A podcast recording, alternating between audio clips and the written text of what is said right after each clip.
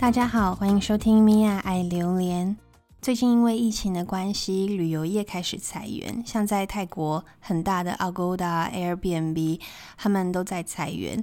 那其他比较不受影响的公司就想要开始抢他们的人才，但是呢，现在因为安排新员工工作签证啊，或是入境泰国都不太容易。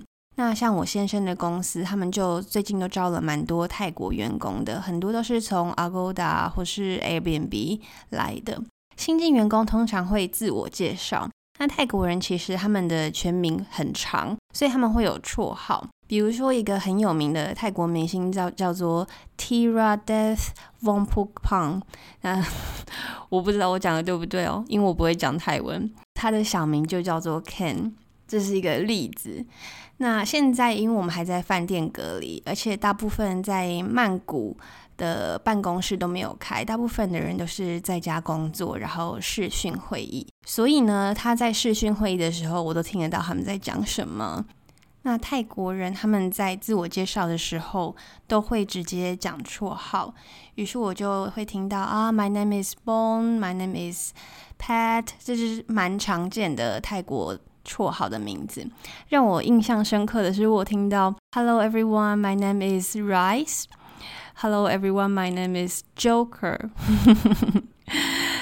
其实听起来很可爱。其实，在台湾呢，台湾人也有取小名的习惯，但工作上好像会用英文比较多吧？你不会去呃一个新的公司，然后就说：“大家好，我的名字是白米饭。”大家好，我的名字是小丑，而且他们真的人如其名诶，叫叫 Rice 的那个人，他长得就是白白嫩嫩的，很可爱，看起来很老实。然后叫 Joker 的那个人，看起来就有点痞痞的，感觉很会玩。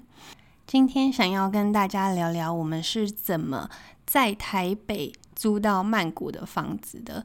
那第一集的时候，我有讲到，我们原本的计划其实是四月就要到曼谷。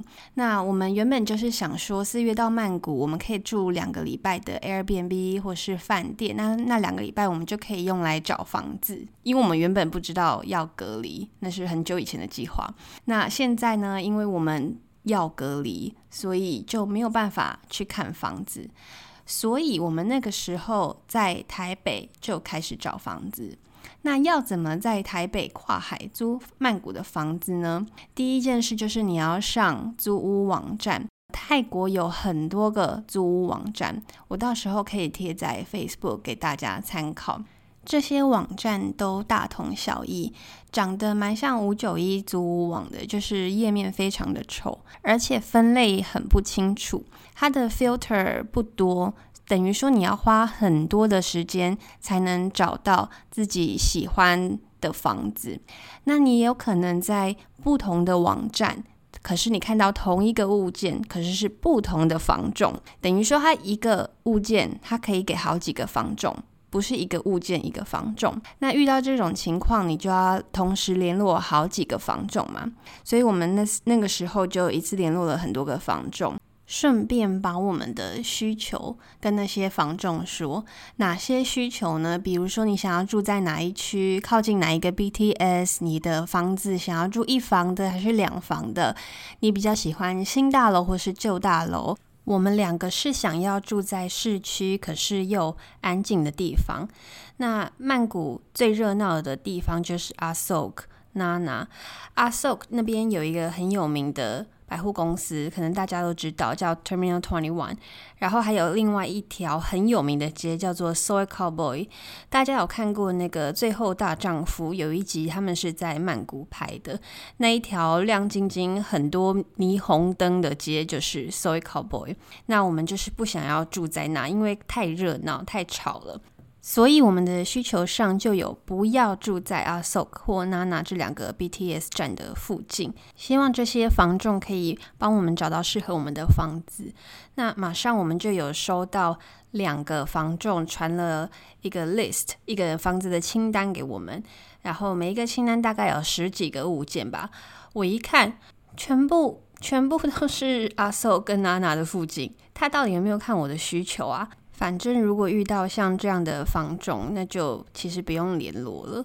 后来我们是自己在租屋网站上面看到现在这个房子，那我就请我一位泰国的好朋友，我觉得他跟我审美观相近，然后也很爱也爱干净，所以我就很信任他，请他帮我看房子。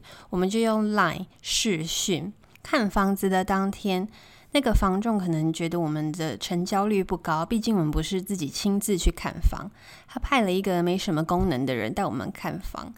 它的功能大概就是打开门，大概就是这样吧。打开门后呢，里面有人，而且还是一个婴儿跟他的保姆。我们也吓到，我们不知道里面有人。好，反正就是那个时候，房东借他的朋友住，跟婴儿还有保姆打过招呼之后呢，我朋友就开始带我们视讯看房。我觉得我朋友非常的适合当房仲，因为他带我们看得非常仔细，我很感谢他。那那个。没有什么功能的人，他从头到尾就是坐在旁边玩手机。因为我朋友的镜头有时候会带到他，他就是在玩手机。那我们有什么房子上的问题，我朋友他是泰国人，然后他他他帮我们翻译成泰文问他，他都说他不知道，我不知道他的功能是什么。好，反正呢，因为我们当天没有人可以问。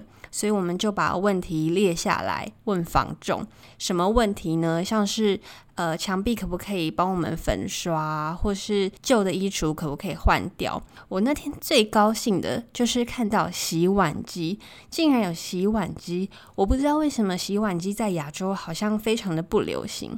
因为在德国，洗碗机是每一个家庭的必备用品。有了洗碗机，你跟你的老公就不用整天在那边吵谁要洗碗，因为洗碗机会帮你洗。洗碗机真的是家庭的必备设备，洗碗机可以挽救你的婚姻。反正洗碗机很重要，我真的是太开心看到洗碗机。所以我们也有问那个洗碗机是会留下来的吗？就是我们之后是可以用那个洗碗机的。后来那个房仲可能觉得，竟然成交有望，所以他也蛮负责的，有跟房东沟通我们的问题。后来我们就用 email 签合约，就是他把合约 email 给我们，然后我们签了之后再 email 给他，然后再让房东签。那跟台湾一样，就是两个月的押金，一个月的租金。所以我们还在台北的时候就已经签好合约了，因为我们是要从台北搬到曼谷，所以我们有非常多的行李。那我们不可能在坐飞机的时候把那些行李拿去托运，会很贵，而且我们还要隔离两个礼拜，那些那些东西要放哪？我们就问房东，我们可不可以寄十箱行李过去？房东就说 OK，哦，那太好了，反正我们就去邮局寄了十箱，一箱大概是十到十五公斤，十箱的价钱是一万六，我们是空运。那个时候邮局的人跟我们说要两个礼拜才会到，后来一个礼拜就到了，所以比想象中快。等于说现在我们饭店隔离完之后回到新家，所有的行李都已经在家了。曼谷租房子的价钱真的比台北便宜很多，在台北一个月一万块，市区哦，你觉得你可以租到什么？什么都租不到，不然就是那种没有窗户、奇奇怪怪的，什么在阳台的那种。可是。在曼谷一万块，我觉得你可以租到很不错的小套房，然后可能也有大窗户。如果你有一万五，你可以在曼谷市区住到大楼。如果你没有想要在曼谷市区，那就更便宜了。比如说外面一点，靠近机场，一个月六七千块也都很 OK。我现在讲的这个价钱是你一个人住，当然如果你有家庭有小孩，你可能就会想要住大一点的，那自然就会变得更贵。我们这次挑的是一个旧大楼，是三十年的旧大楼。曼谷有很多新的大楼，可是通常新的大楼的房子会比较小，可是可能就大厅很漂亮啊，因为是新的。那旧大楼的好处是，同样的价钱，你的房子空间会比较大，可是可能设施比较没有那么新，或是 lobby 比较没有那么漂亮，就因为比较旧嘛。可是我觉得这个没有差。我最喜欢我们这个新家的地方，就是它有前后两个阳台。你把前后两个阳台的门都打开，整个家就是很通风。那个时候我朋友帮我看房子的时候，他们没有开冷气，耶，是不是很神奇？反正这是我最喜欢我们新家的地方，大阳台，然后通风。我们之前在曼谷也有住过新的大楼，可是新的大楼一样的价钱，那个空间真的小很多。反正我不在意 lobby 漂不漂亮，我家大不大、舒不舒服比较重要。那我们这次新家的地点没有很靠近 BTS，可是我们家楼下就有那个 Scooter Taxi，就是摩托车计程车。在曼谷这个很方便呢，因为大家都知道曼谷很塞。那很塞的时候，其实最快的交通工具就是摩托车，因为他们很会钻。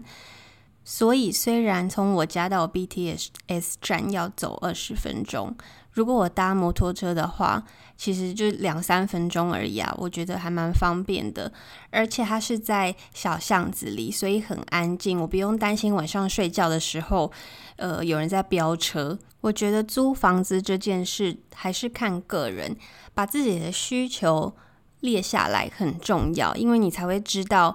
你想要住在哪？你喜欢安静的，还是你喜欢热闹的？那这样才能找到适合的房种、适合的房子。因为我觉得，虽然是虽然是租房子，不是买房子，可是你一租也是一两年下去，一两年如果那个环境你不喜欢，其实也是一件很麻烦的事，又要再搬一次家，那更麻烦，对不对？我之前就有在那个 Phetchaburi 那边住过一阵子，Phetchaburi 离 Asok 就是我刚刚讲的那个很热闹的 Asok 蛮近的。那它是一条很大条的路，我当时就住在那个路旁边的一个大楼里。当时我刚搬到曼谷，我也不知道那附近有医院，每天晚上。那个救护车都在那边哦一哦一哦一，真的很吵。然后再加上旁边就是一条，那就是一条很大的路，每天晚上都很多车，摩托车什么车都有，超级吵。晚上我都睡不着，戴耳塞我也睡不着。那一阵子我的。那个睡眠状况超差的，我们两个每天脸都很臭，因为睡不好。后来住不到两个月，我们就跟房东沟通，看看押金可不可以拿回来。我们就又搬了一次，搬到了一个比较安静的地方。因为当时对曼谷不熟，所以也算是花钱买教训。如果你想要住在市区的话，我自己比较喜欢的地方就是通楼啊、蓬蓬。通楼跟蓬蓬这两站比较像是日本区，有很多日本餐厅，然后很多酒吧，离阿索克也蛮近的。我觉得到哪里都算是很方便，缺点就是比较贵。其他的地方像是 Lumpini，我也蛮喜欢的，因为那边有一个很大的 Lumpini 公园。其实主要都还是看你自己的需求啦，或是你的公司在哪里，你愿不愿意通勤。整体而言，一定比台北便宜。我们现在隔离剩四天耶，终于。最近这几天，我们的菜、我们的餐食越来越难吃，可能是厨师们有一点工作疲乏吧。每天要煮给两百五十间房客吃，越煮越疲乏，而且到现在。他们早餐都还是会送错，因为我们两个早餐不想要吃肉，所以我们都是我们早餐要素食 （vegetarian）。他到现在都还是会送错，我们还是会看到两根不知道是香肠还是火腿，而且他们每天都会打来问我们明天要吃什么。诶，我们每次都会跟他们说啊，今天早上你们又送错了，我们早餐永远都是要 vegetarian。他都说 OK OK，no problem，可是还是送错。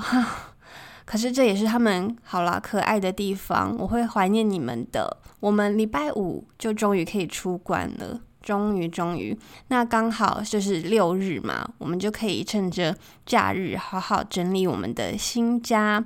等到我们整理完，我再拍个照分享给大家看。今天就跟大家聊到这里，谢谢收听，拜拜。